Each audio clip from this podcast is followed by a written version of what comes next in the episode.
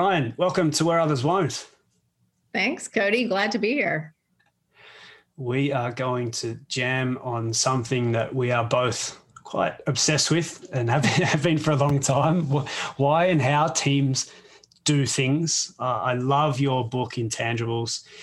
Uh, I want to start off asking this. Usually I kind of ask authors at the end of, of interviews, but what was the catalyst for wanting to explore this topic, particularly from a baseball sense, where every effort has kind of gone into emphasizing the importance of tangibles and measurables and kind of the opposite of what you've written about in your sport?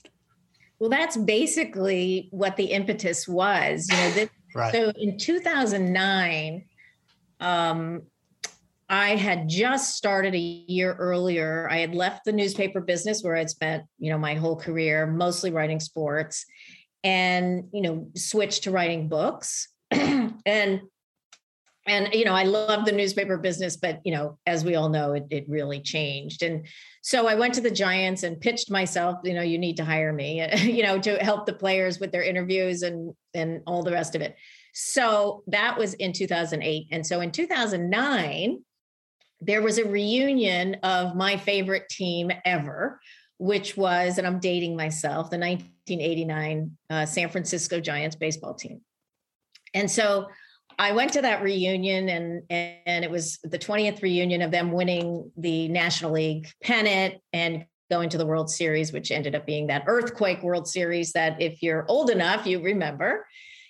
And so I walked through that tent and I loved those guys. There was just something so um it, it, so captivating about them and they were just this range of factions that shouldn't have worked at all. You know, it was the um the what we call the god squatters you know these really religious conservative guys and then the carousers who would go out drinking every night and uh, you know who knows what else they were doing. And you know these southern whites and the the um, urban black player you know and it, it just like you walked in there like this ain't gonna work. And you could tell they just loved each other. And they they fought and they did it but they like one of the players said you know we were a really tight team you know you you could sit in the shitter and look at the feet next to all and know exactly who it was. You just knew you know you knew everything about each other. So now you know 20 years later i'm walking around the tent you know the party tent where all these guys you know little pot bellies and the rest of it. And they came in from all over the country. And as i walked you know and you could see it in their eyes and hear it in their voices they still loved each other. They just came alive with each other. And this was a few years after Moneyball came out. And I was a big fan of Moneyball, um, you know, to a, a great extent. And so I'm driving home from that party, that reunion party, and just thinking, you know, I get the analytics, I understand the analytics, but man, there was something very tangible in that tent. Something be uh, among those guys that lifted their performance and I really started thinking, I said, you know, I've never really thought about what team, you know, I always accepted team chemistry as a real thing, but I never thought about, well, what is it? So I sort of set out, you know, I was writing another book at the time, but this just, this really grabbed me. And so I, you know, every, you know, as you know, you know, you, you've written a lot and written um, books and um, you know any really great story starts with a question. You know you, you you set yourself out on a journey. And my questions about this was does team chemistry exist? And people like michael lewis the author of moneyball will say no absolutely it doesn't exist. You know it's all about analytics and that's just a myth and you know magical thinking. So does it exist? If it exists what is it I mean, really, like just what is it, team chemistry? And then how does it affect performance? Because if it doesn't affect performance, why are we even talking about it? So that was in my head for the next 10 years. I finished the book I was working on, then went into this one. And I mean, I interviewed, you know, like 150 people, you know, at the end of the day, and read about 30 books, and totally as as as you are with this topic, um, totally obsessed. And so that's what, you know, very long answer to a short question. That's what got me on this path. Did you explore through that process over those 10 years environments outside of baseball? Like, did you go and look at kind of what team chemistry was elsewhere and whether it was potentially different? Because again, the, the, the easy way of looking at so Moneyball is the perfect sport and the perfect example for what it is in that it is so linear. Whereas when when you come and look at my sport, for instance, so Australian football, 18 players on the field on both teams, so 36 players out on the field together, 18 on both sides, and it's a cricket sized field. The amount of um, non linear things that happen drive you closer to the of course team chemistry and culture is real because it is so non-linear. So yeah what other sports did you explore to try to validate or non-validate your question?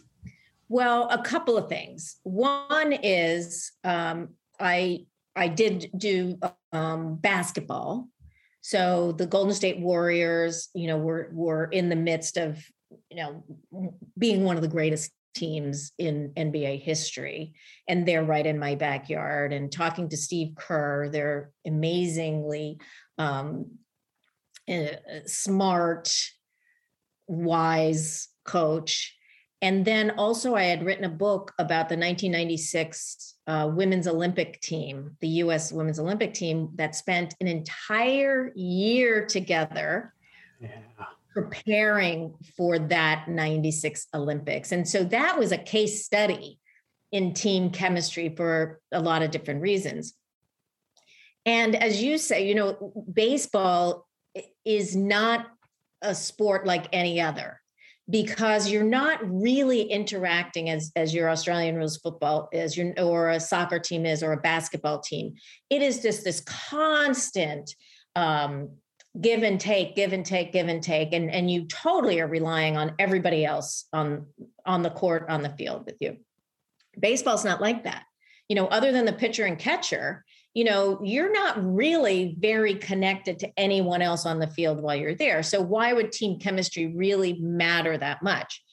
So, one of the reasons I really focused on baseball, and the book is probably 80% based, two reasons. One, that's the sport I know. and I basically, you know, was living in that clubhouse. And the Giants went on to win three World Series teams with with teams that nobody picked to win. So I had kind of a front row seat on that. And I also thought, and this was, you know, more of a um, a strategic monetary thing, financial thing, that, you know, who who buys these baseball books? And it's a lot of business people because there is no greater analogy for business than sports constantly. I mean, uh, and you know this. Uh, I mean, all the lessons you learn in sports you apply directly to business because it's all about high performance.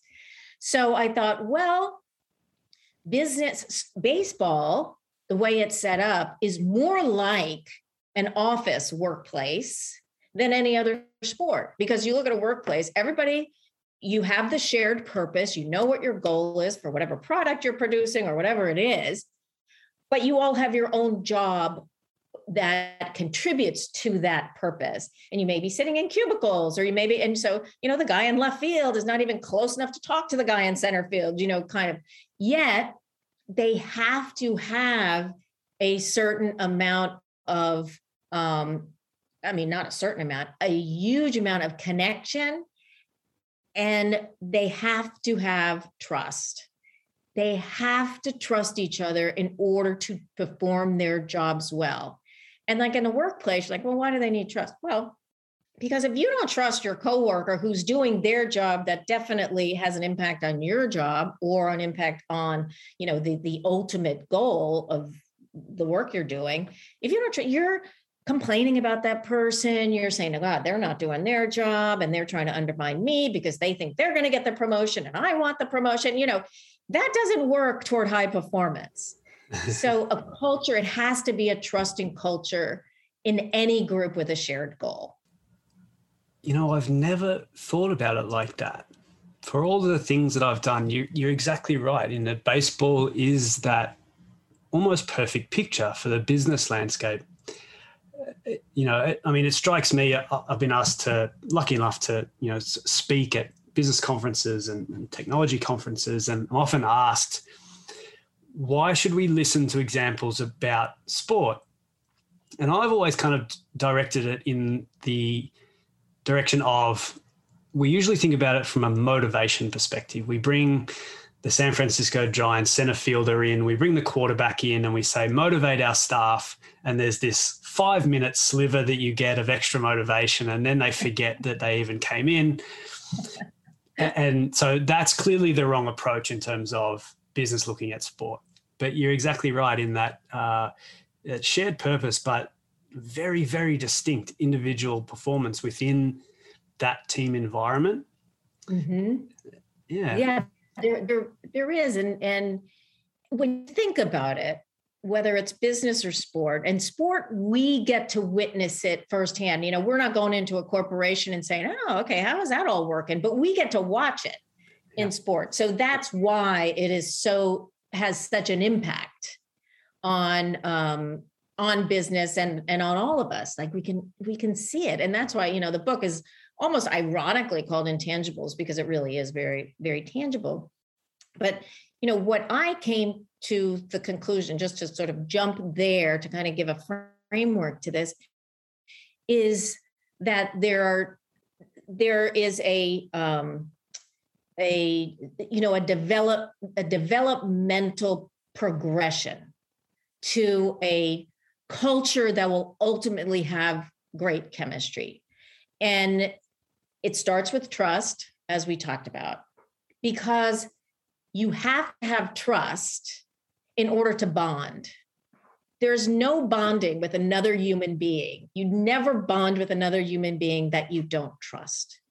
So you create this, this culture of trust and different ways to do that so that you can bond. And bonding is crucial because only with bonding can you truly commit. And you're not committing to the goal. You're not saying, okay, we're going to win the World Series. No, you're committing to each other.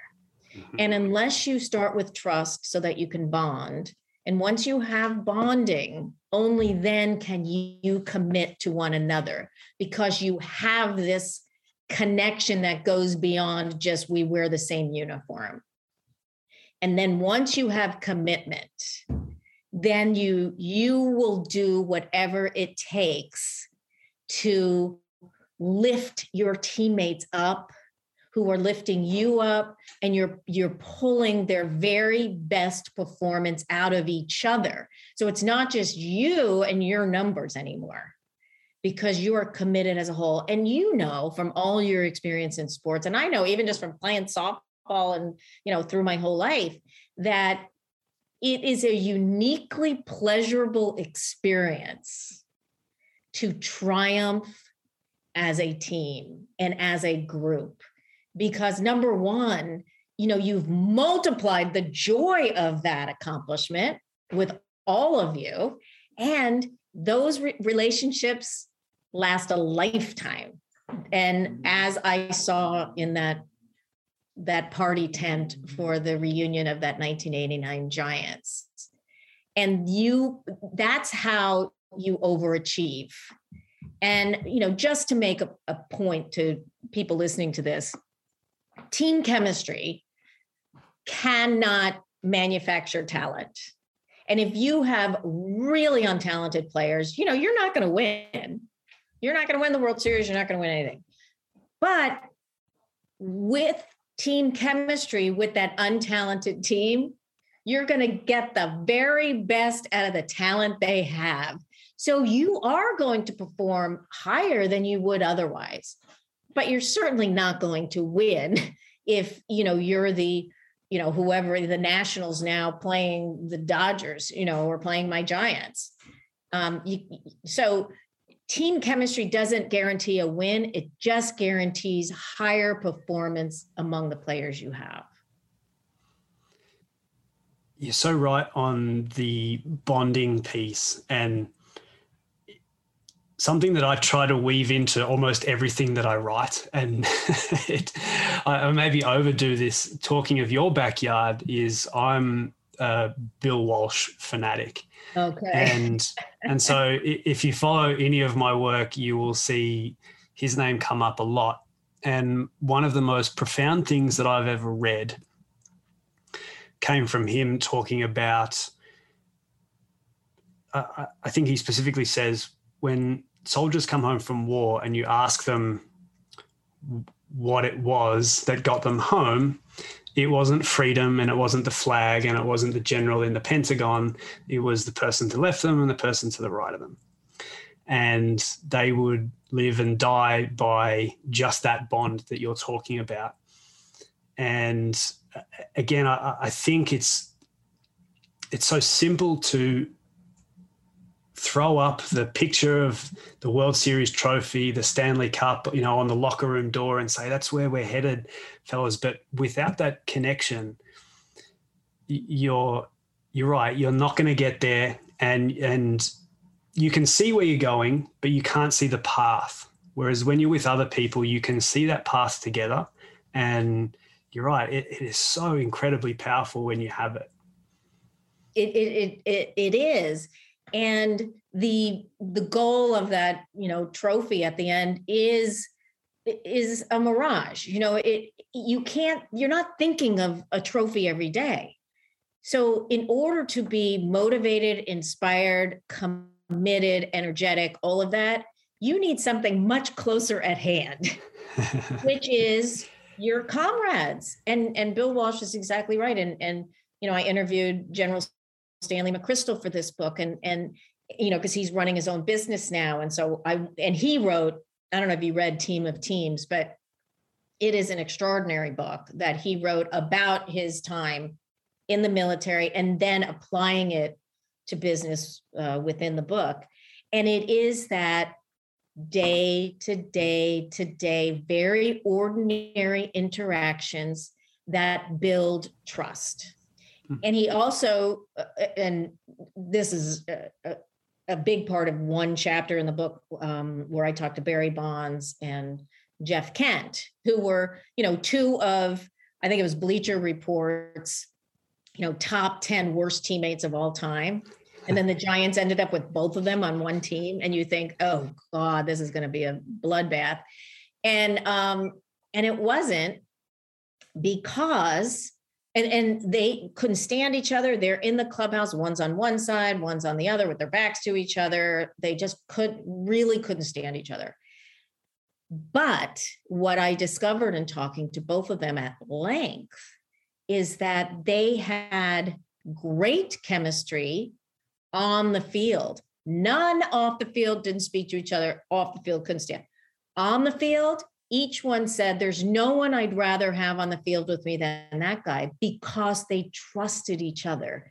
They totally trusted each other to give to give everything they had out on the field and they would sacrifice themselves to win because they both wanted to win. So I thought, wow, you know, I think of team chemistry as this one thing, but there are at least two types of team chemistry that on field team chemistry and, and then the clubhouse chemistry.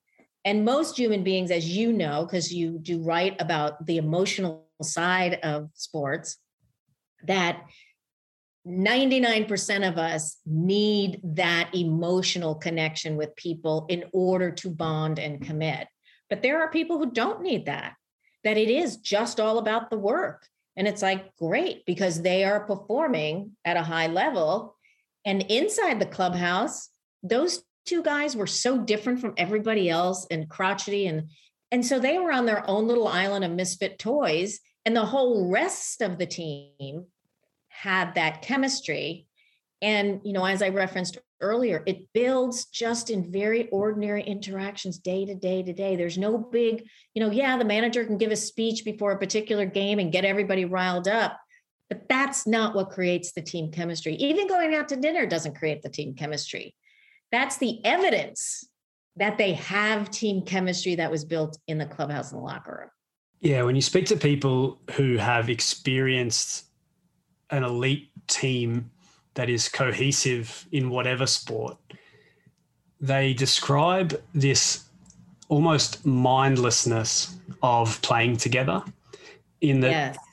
there there is so much reliability that they already know what the other person is going to do before they've even done it and so they you know in soccer they run to the position that they absolutely know that person in that instance is going to pass the ball there right and only people that have experienced that can really describe it yeah but it just breeds this sense of confidence in each other that you're right. It, it almost takes away the element of needing to like each other.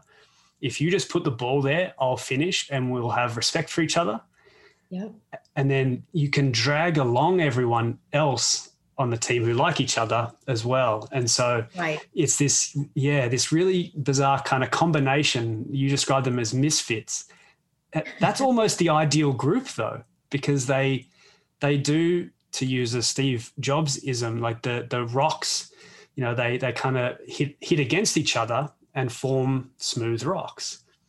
It's absolutely true, and there have to be those people in on that tribe, on that team that sort of you know needle the others, and that's I call that um, person in my seven archetypes um, the enforcer Mm. And the enforcer is that person. And I say guys and anybody listening to this, I I mean men and women. I just use guys because it's just easier to say.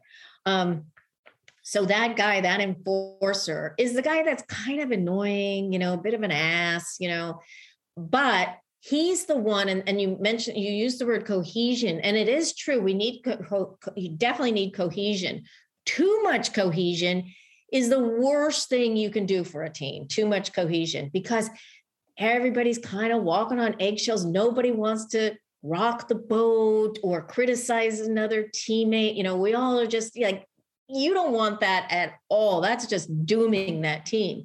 You need the player or two or three that are saying you know yeah you guys are all happy you know but you're playing like shit. And we need to you know we need to up our game here. You know this is not not okay not tolerable and we'll just call people out and the rest of the team can be sitting there just saying god that guy's annoying. I can't ah, you know who is who does he think he is? And it's like yeah but he's right. He's right. We got to do it. And if you don't have those people that call you out and make things a little uncomfortable and we know this from you know whatever business you're in you know if you're really comfortable you're not growing right? You always have to be a little uncomfortable. You have to have a little bit of a stretch to say, "Oh, I don't know, maybe I'm a little over my skis here." But if you're if you're really too comfortable, oh, forget it. You're you're not going anywhere. And so that's, you know, sort of what you're you're talking about um, with cohesion and with these guys connecting on the field in a way that they don't connect in the clubhouse. And it's such a good lesson for workplaces. You're not going to like everybody in your workplace, you know, and you may never want to go out to lunch with that person, but you're like, man, I'm glad he's on my team. You know, he delivers when he needs to deliver, and we're way better for having him with us. Talking of the team picking you, can you tell us the Jonny Gomes story? Oh, yeah. Oh, my gosh. Um, so, Jonny Gomes, is was he's he's retired now. So he was the ultimate journeyman player. You know, he was good enough to get on a team, but not good enough to stay with a team. So he would go from team to team to team. And this pattern emerged with Jonny Gomes that his teams won. You know, and it became like wait a minute, something's going on here with Jonny Gomes, even though, you know, he's batting 245, you know, he's, he plays a, a, a decent left field, uh, but his teams won. And he was what I called, ended up calling, I did a whole chapter on him just to find, you know, this curious case of Jonny Gomes. When he goes into a team, they all seem to play better. And um, and uh, so he had this way about him that he was so committed to his teams. He would he was so selfless on his teams that you know guys rallied around him and i ended up calling him you know a super carrier. And so the best example of his impact on a team so he goes he gets traded again goes to the red sox boston red sox and the Red Sox, I think, were last in their division the year earlier. This was 2013. He goes to the Red Sox. In 2012, they were like last place. And, you know, just to be fair, they brought in a lot of different players that year. It wasn't just Jonny Gomes going in there. So, you know, they nobody thinks they're going to win, blah, blah, blah. They get to, but they get to the playoffs, they get to the World Series. And now they're down two games to one to the St. Louis Cardinals. Now, you know, it's a best of seven. So if they lose the next game, they're down three games to one. They've got a really steep climb to win that World Series. So the lineup goes up for that game four, and Jonny Gomes isn't in the lineup, which made perfect sense because you know he's a right-handed batter and they had a um, a right-handed pitcher, you know, which is not a advantageous um, matchup for a, a, a batter. So he's platooned in left field. He's he's not in the lineup, and he had yet to get a hit in the World Series, and he was batting like you know 110 for the postseason. So, but the leadership in the Boston Red Sox clubhouse, they get together and they say, you know, okay, this is not, not okay. They march into the manager's office and they say, You got to put Jonny Gomes in the lineup. You know, and of course, the manager is like, number one, I'm the manager. I get to, you know, make my own lineup. And number two, are you out of your mind? You know, he's done nothing this entire playoffs and the matchup is bad. Everything is bad. and they would not leave. And this is Big Papi and Dustin Pedroia and Jon Lester. I mean, all these guys, like, no, it was an insurrection that nobody ever knew about. And the manager had no choice. He all of a sudden, one of the other outfielders had lower back pain. Oh, he can't play today. We're making a last minute change in the, in the lineup. And Jonny Gomes is in left field. Now, by coincidence, he hits a two run homer that puts them ahead and they win the game. But those guys, this was such a revelation to me. And it and it took me down this other uh, a vein of how much actual belief changes your physiology. Those guys on that team truly believed that Jonny Gomes made a difference. Just his presence on the field made them all play better. And therefore, they did. They played better and they went on to win the World Series. You know, and, and so you just say, okay, and then you could see all these other examples. And there's so much research. You know, Jonny Gomes was the walking placebo. You know, mm. in medicine, if you believe this pill is going to get rid of your headache, really believe it, and the and the doctor is like, you know, this is what you need. Your brain then activates that part of your brain that that um, lessens pain because you believe it. I mean, that's how powerful our brains are. And so it works on so many levels and so many ways in our own lives. And so that to me was like one of the greatest stories about team chemistry I've ever heard. It's funny, isn't it? You know, I'm sitting here with my coach hat on thinking how few times we even ask who the Jonny Gomes is. It's it's kind of this this idea that you know the people in the coaches room understand the dynamic of the team and we don't even bother to ask. We look at the numbers or we observe at training or we observe in the locker room and we try to piece it all together and so rarely actually go and find out who is that rock that that placebo right. that and makes everyone elevated. And a lot of teams don't have one. I mean, a lot Jonny Gomes, a lot of teams don't have one, but you know, I have these seven archetype characters, you know, that what I observed and then ran this by, you know, a gazillion players, coaches, you know, general managers. These players, I don't know if team chemistry creates these players, but these players emerge, seem to always appear on a really great team chemistry team. And and you know I can go through them if I if I can remember them. Um, but I, the reason I bring it up is that for a manager, you know, a coach, a um, a supervisor in a workplace, there are so many ways players contribute to the high performance as a team. So many ways they do that.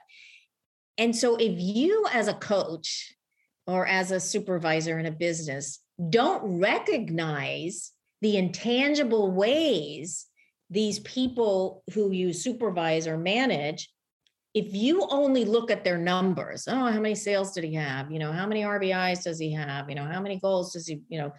If you only look at that you're totally missing the contributions your players are actually making to that win so you're recognizing the jonny gomes you're recognizing what i call you know the jester the guy who just has that great humorous touch that can break the tension at a at any time when the pressure is starting to mount and he can just puncture that and okay you know everybody can kind of relax. The jester also what the jester can do that a manager if they're not paying attention and not looking for it would never see this the jester can give the most brutal criticism and feedback to a teammate but wrapped in humor, it lands much more softly.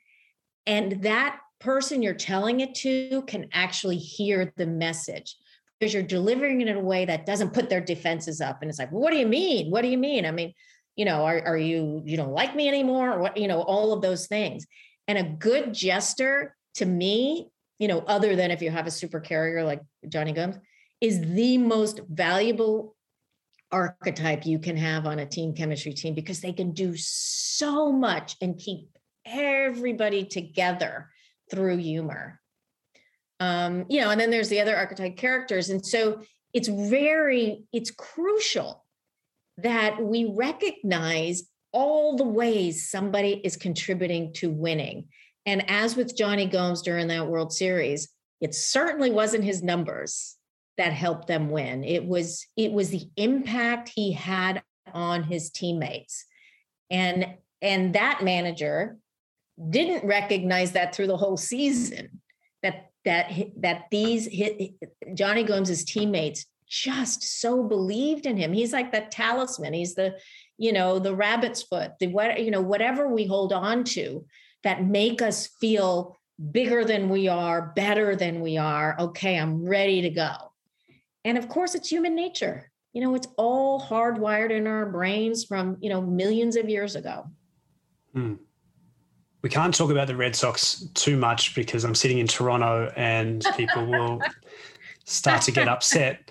Um, but I, I, will use a hockey example here because it this world becomes really fascinating when you look at the NHL because of the expansion, the recent expansion. So you've got Vegas come in. So you've got an expansion draft. They essentially draft third, fourth liners or AHL minor league players, put them together in the desert in Nevada, and go on in their first year a Stanley Cup run, which I could make the argument that it's the hardest to get into of all of the, the major sports to get to the Stanley Cup playoffs. That to me says they either have such advanced analytics that aliens aliens have come down and given them the secret formula to figuring out ice hockey. Right. Or potentially they got so many Jonny Gomes and put them together that they elevated themselves because this is the experts tipped them to come 31st. Um, wow. Because they would just, they had no top end talent. And we're, we're about to see this happen again with Seattle come into the league. And so, yeah, I, I this is why I'm kind of fascinated to see what happens, is because as you're assembling from scratch these archetypes, do you go, you know, all the same kind of archetype? Who becomes the jester? Is there a jester maybe that you don't see that doesn't show that until they get into this particular environment with this particular group of of young men? And do they take on another role within that group? Yeah, you nailed it. That is, you can't, this is the downside. And I'm saying all of this as if I know everything and I don't. Oh, so am I. so. yeah, just from my research, it's that you can't hire for an archetype. Like you can't draft an archetype because, as you you know um, alluded to, the group creates the archetype. The group you know intuitively choose like somebody emerges as that so you could be the jester on one team and the enforcer on a different team because that's what that team needs. It's like the team manifests what it needs and and they just emerge. So obviously there was amazing leadership on that vegas team like really smart manage, managers, coaches, really smart, and incredible locker room leaders because they're the day to day to day to day to day people. The other thing that strikes me about that story and what's, you know, the the 100% analytics people totally miss and totally forget is that yes, the analytics, I'm a huge fan of analytics. I mean, who wouldn't be? You know, they tell you, they they tell you what's actually happening on the field that you can only see by lots of data. Right? We don't know that this one guy is hitting, you know, I didn't notice that one guy's hitting to left field every single time, you know, there's a, a left-handed pitch, whatever it is. Um, what the analytics people miss is that you can come up with the most brilliant strategy. Like you can have the aliens, as you say, come down who know it, they've got the formula. And guess what? Humans still have to carry it out, right? The strategy doesn't play the game. Actual human beings play the game. So, how are you going to get those human beings to make the best possible use of your brilliant strategy? They have to be motivated. They have to be committed. They have to believe in each other, right? All of those things have to be true. And the analytics don't implant any of that. Those are your people who carry it out. And so when when people say, "Well, I don't believe in team chemistry," it's like, "Are you kidding me?" Like it's just basic human nature science that says human beings if you're in a bad mood or something happened or you feel like, oh my God, I'm going to get traded tomorrow, or my manager doesn't like me and he's never going to play me again. You think you can give a hundred percent on the field on that, uh, you know, or on the court? Of course you can't, because we're not robots. So, you know, all of that, and that's so much what you look at. You know, what is the, you know, emotional human side of all of this? Yeah, absolutely. The as a head coach, my mind also goes to to your point. I actually don't care whether it, this has worked 999 times out of a thousand because I need it to work once and it plays out to your point in real time, like you mentioned earlier, plays out. Human beings have to actually carry it out. And so at a certain point, the previous 50, 100, 150 years of the sport don't matter this person, Marshawn Lynch, needs to either run the ball across the goal line or Russell Wilson needs to throw the ball to to our receiver, right? Like, and so yeah, the, where the real strength is is the meshing between all of those things, and it, it seems like baseball has kind of moved that way off the back of Moneyball, where the inefficiencies that it pointed out have kind of been equalized to the point where we're in this post Moneyball era where it's like, okay, but what else is there? Right, right. Everybody has. Which is ironic. Yes, exactly. You know, yeah, everybody has those Ivy League guys, you know, in every cubicle in their front offices, you know, churning out these, you know, proprietary algorithms on, you know, how we can do all of this best, which is which is fascinating and interesting. And it's only part of the equation of fielding the best possible team you have.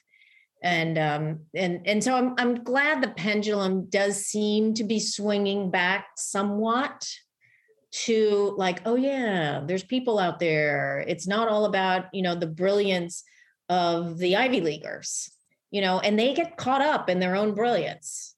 And we see it you know on on every team. It's like oh it's all about you know me you know moving the chess pieces.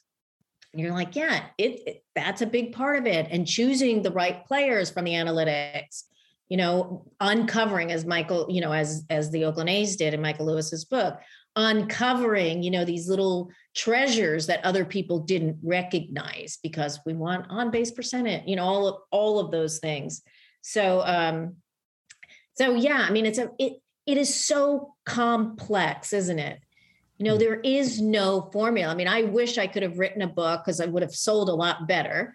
You know, the seven steps to the perfect team chemistry team, you know. But, you know, as, as you said, you know, there are no seven steps that apply to every team.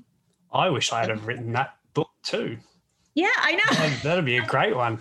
I know. Well, why don't we together and we can just do it and people will believe that we have those seven steps and we'll just buy the book and we'll know it's like no that's garbage because it doesn't exist and it's like it's truly like any book that says there's seven steps to solving any complex problem i'm like yeah move on you know in the bookshelf to the next one that says you know here are my thoughts. After doing a lot of research it seems like this is what it might be. Uh, i'm curious and i ask this of most people who've written books, your perception of what was going to stand out in the book when you launched it versus maybe something that people took to that you didn't necessarily expect. So the example that I usually use is I wonder whether Malcolm Gladwell thought the 10,000 hours thing yeah. was going to be the one. I'm sh- he was probably in love with a different chapter personally in Outliers. And and that was maybe a bit of a throwaway chapter and he's like no no no the, the, people are going to resonate with this one. But then when you give it right. to the audience as you know better than most, when you give it to the audience it becomes theirs and no longer yours. Right. Right. That was is there true. something that that people took from your book that either maybe wasn't a favorite or you didn't necessarily think was going to be a standout? Well, that didn't really. Oh, well, a lot of people, I was surprised, like, really, really loved the chapter on the 1996 women's Olympic team. Um, they loved the story of that team and spending a year together and how much they changed and what changed about them. And also, really looking at um, the female experience in a certain way and but but when you ask that question i think of how much i was surprised by some of the things i found and it became a slightly different book yeah. than what i expected and and one of the ones was you know i knew i was going to write about Jonny gomes and you know my super carrier. So clearly there are super disruptors if there are super carriers, right?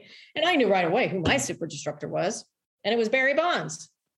You know, I had covered Barry Bonds when I was a sports columnist um, for the Chronicle, the San Francisco Chronicle, and he was as bad as everybody said he was. He was awful, awful to the press and to, to everybody. You know, you're just like, God, you know, and his, his teammates didn't even like him so i mean he was my super disruptor and for all how great he was and for all the years he spent with them they never won a world series so in my mind it's like you know they should have won they probably didn't win you know because of him he's so selfish blah blah blah, blah.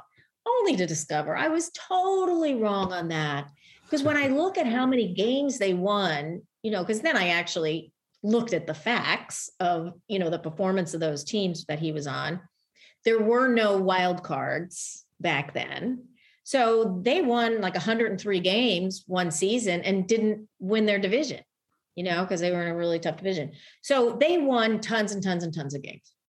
So there there was that. And then going back to you know part of our discussion earlier to find out that Bonds wasn't a disruptor in the clubhouse because he was off on his own, um, and that he had that very different kind of chemistry out on the field. And what in that chapter became all very popular, and I I knew it would because it was a very different framing of who Barry Bonds actually is and it took me a year of interacting with him because he would be out at the ballpark when I was out at the ballpark working with the players. And then he would sometimes be in the clubhouse because, you know, he was a kind of a consultant and and we'd find ourselves, he would, you know, I would just talk to him, no notebook, no tape recorder or anything, just talking to him.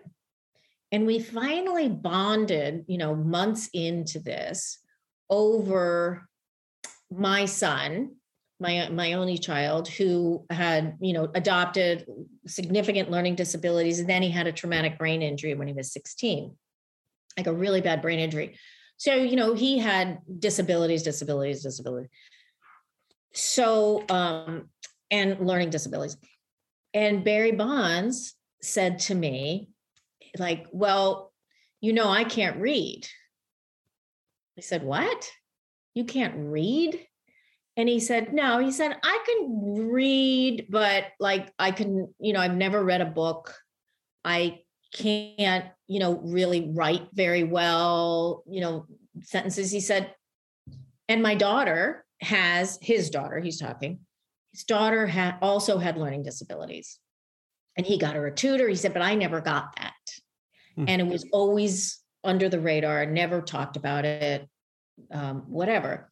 So, and he said, I bet if I met your son, you know, I would understand everything he's going through and all of that. And, you know, and so we would talk about that. And at one time, you know, I actually, you know, was thinking about my son and he was going through something. And I started, I, I started crying, talking to Barry Bonds, and he puts his arm around me. He says, you know, it's going to be okay, you know.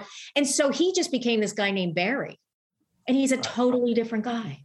Yeah. Totally different guy. But he'd go back and forth you know of being like idiot jerky barry bonds. You know like the first thing he asked me i said you know i'd love to interview for my book interview you for my book. You know what's your book about? Team chemistry doesn't exist blah blah blah um, and he says how much are you going to pay me and i said well i'll pay you the same thing i paid everybody else which is nothing so so and then he got over that. And then we ended up sitting and talking for three hours and just going through so much. And I was riveted. I mean, he really is like one of these genius guys in his little world of baseball. He's just a genius.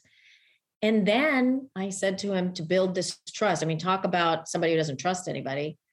I said, um, so I am going to let you read this. I will read it to you when I finish writing this chapter. So you are not blindsided. You will know exactly is in there because I do address the steroids, I address his behavior, all of those things, and you know what we then you know ultimately talked about.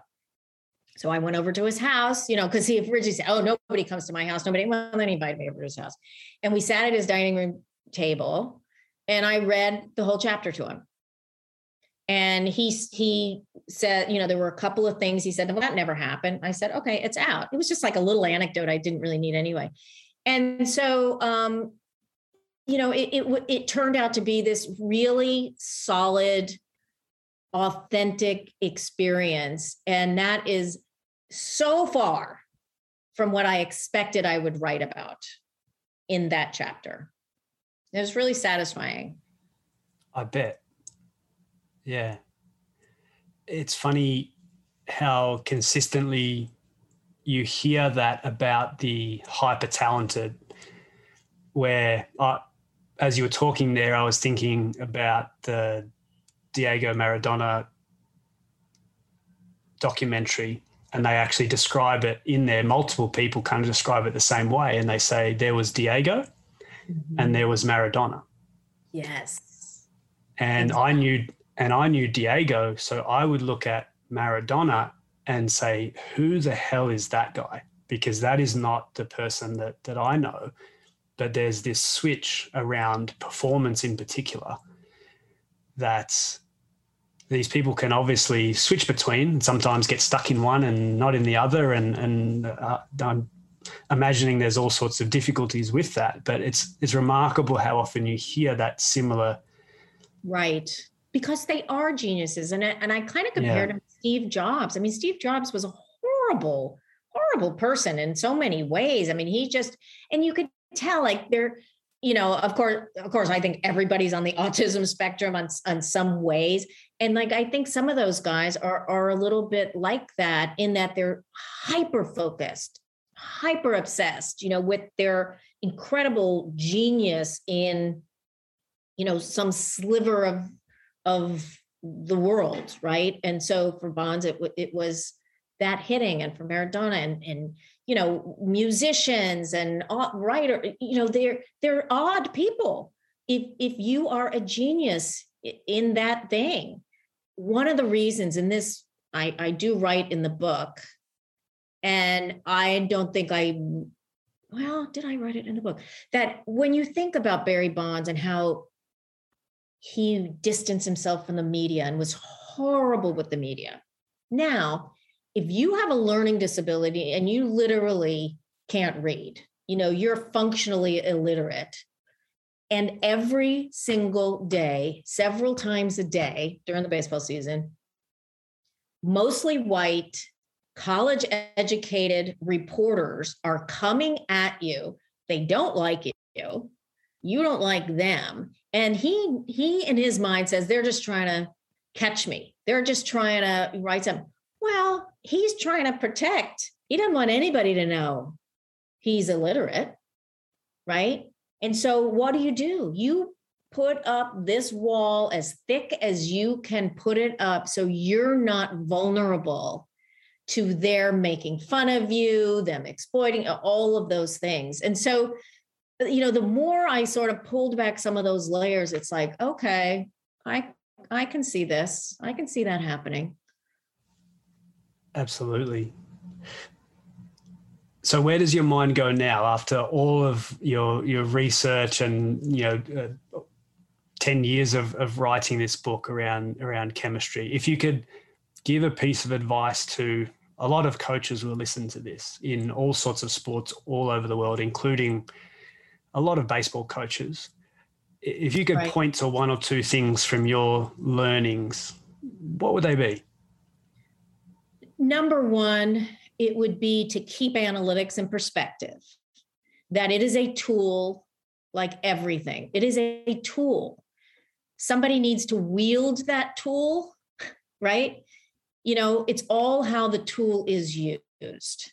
So keep that in perspective. You know, don't back off of the analytics, but understand that's part of an equation. And so, you know, it used to be that everybody thought they were so cutting edge, it was all analytics the real cutting edge coaches are the ones that totally embrace analytics and understand human nature. Because the way to manage a group of humans is to understand how humans operate, right? And understand something about the brain that we are wired for connection. We're always looking for connection. So it doesn't take huge effort to pull people together because they're looking for that anyway. We are wired to want to be trusting. And when you are trusted, right? If you show trust to someone, guess what happens? They feel trustworthy, right? And if you feel trustworthy, you know you're carrying something that that's the expectation that you are trustworthy because I've already shown that I trust you. right? So, so take that tact, look for, and also this is huge, huge, huge for every coach is to accept the players you have in all of their flaws and all of their quirks because they are not going to change. so accept who they are, wholly who they are, and not be like, God, well, I wish we had this. You don't have that. You have this group of guys. And guess what? They're there for a reason. They ended up at this elite level for a reason. So accept who they are. And you're and you're not just accepting who they are, you're accepting who they are to your team. What is the role they play on your you may hate who they are in social media and all that, but accept them for who they are to your team. And you know, guess what? And I learned this with my son. I was always trying to fix him, fix him, fix him, fix him. You know, and I wrote a book after his uh, brain injury and how I got a second chance at being his mother because, you know, he couldn't swallow, he couldn't speak, couldn't do anything. I got to raise him all over again and I did it very differently. I, I celebrated everything he was and not try to fix everything he wasn't. And oh, what a relief to me and what a gift to my son. I love you for who you are. And I'm telling you, that works in all our relationships. And teams are just a, you know, multiple relationships, but ultimately it's my relationship with the person next to me and that person across the clubhouse and that, you know, they're individual relationships that then just you know we thread we have this thread through all of us but every thread connects to I mean some of the threads are stronger than others but the thread is there. And it's so much about trust and acceptance, which leads to the bonding, which leads to that fabulous sense of commitment. That when you have that commitment to each other, you're golden. You then you've really got something. And you at that point, you assume good intention. So somebody may do something stupid or say something, you know, off, you know, inappropriate, but you know their intention was good because you know them They've proven that to you. So that's a lot of different things. There's like not one, there's not one thing, but I think the trust and acceptance are enormous.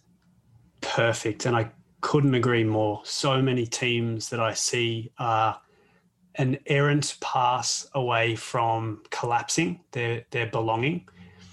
And I'll tell you what happens when you when an errant pass happens as a player, your head rattles and your chest tightens and you feel threatened that you don't belong in that group anymore because you've made an error. It's a non critical error.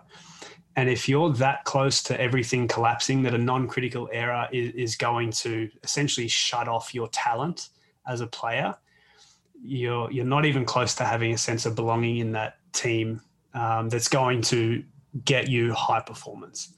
And so, you know, we're, we're, we're trying to hack biology, but you, you can't hack this deep, deep stuff. It it's either there or it's not. And to your point, it'll never show up in the numbers, but it is absolutely there. It is. It is. No, you're absolutely right. And it, you know, call the book intangibles and it and it's all about those intangibles, right? Where can people find the book and find you and all your other work uh, and everything that you've got going on? Well, you can find the book anywhere books are sold, maybe not in actual bookstores at this point because the book has uh, been out a year. And so then they're sort of, but you can get it, you know, anywhere online that they sell books, you know, Amazon or, or, um, you know, I always encourage ordering it from your local bookstore to, to support our local bookstores, our independent bookstores. Um, but Amazon certainly an easy way to do that. Um, my website is uh, Joan Ryan Inc. Ink.com. It's not the greatest website in the world, and that's something I am going to work on. So don't judge it too harshly. Um, but you can find my other books there as well. And social media?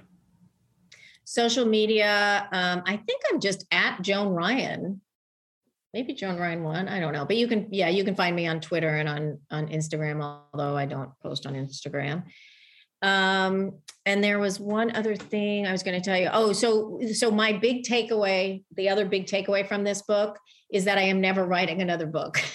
that is that is it. I've written five, and each one gets more difficult because now you you keep raising the bar for yourself and is mm. the most frustrating thing in the world. And so that's why it took me 10 years and I was miserable almost every day of it. I love the research. If I could just research, research and then hand it off for somebody else to actually write the book, boy, I'd love that. But it's the writing that is so hard. And there's just so much failure in writing. And there's no failure in research because every time you do some research, oh, I've got more. Oh, I've got more. This is great. And in uh, writing, you know, if you're like me, you just feel like you just die a little bit every day. so it's like, why would I put myself through that ever again? So I'm not doing that. I'm doing more speaking, doing a lot more speaking engagements, which is a lot more fun.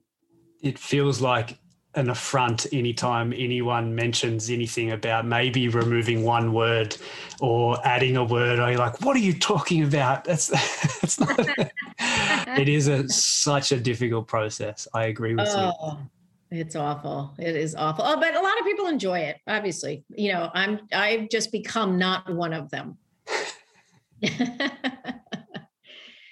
Joe, I'm thrilled that we can make this happen. Thank you for passing on your knowledge and for writing the book. Uh, you didn't have to. Uh, I know it was a, a bit of a labor, but um, it's such a valuable message, and hopefully, it's it's meaningful to you as well because it will be to a lot of other people. It is. I'm glad I wrote it. I'm glad I wrote it, um, and I'm glad that people are finding it useful. That that's very very satisfying. Awesome. Thanks for coming on, Joan. Thanks, Cody. This was really fun. I, I so appreciate it.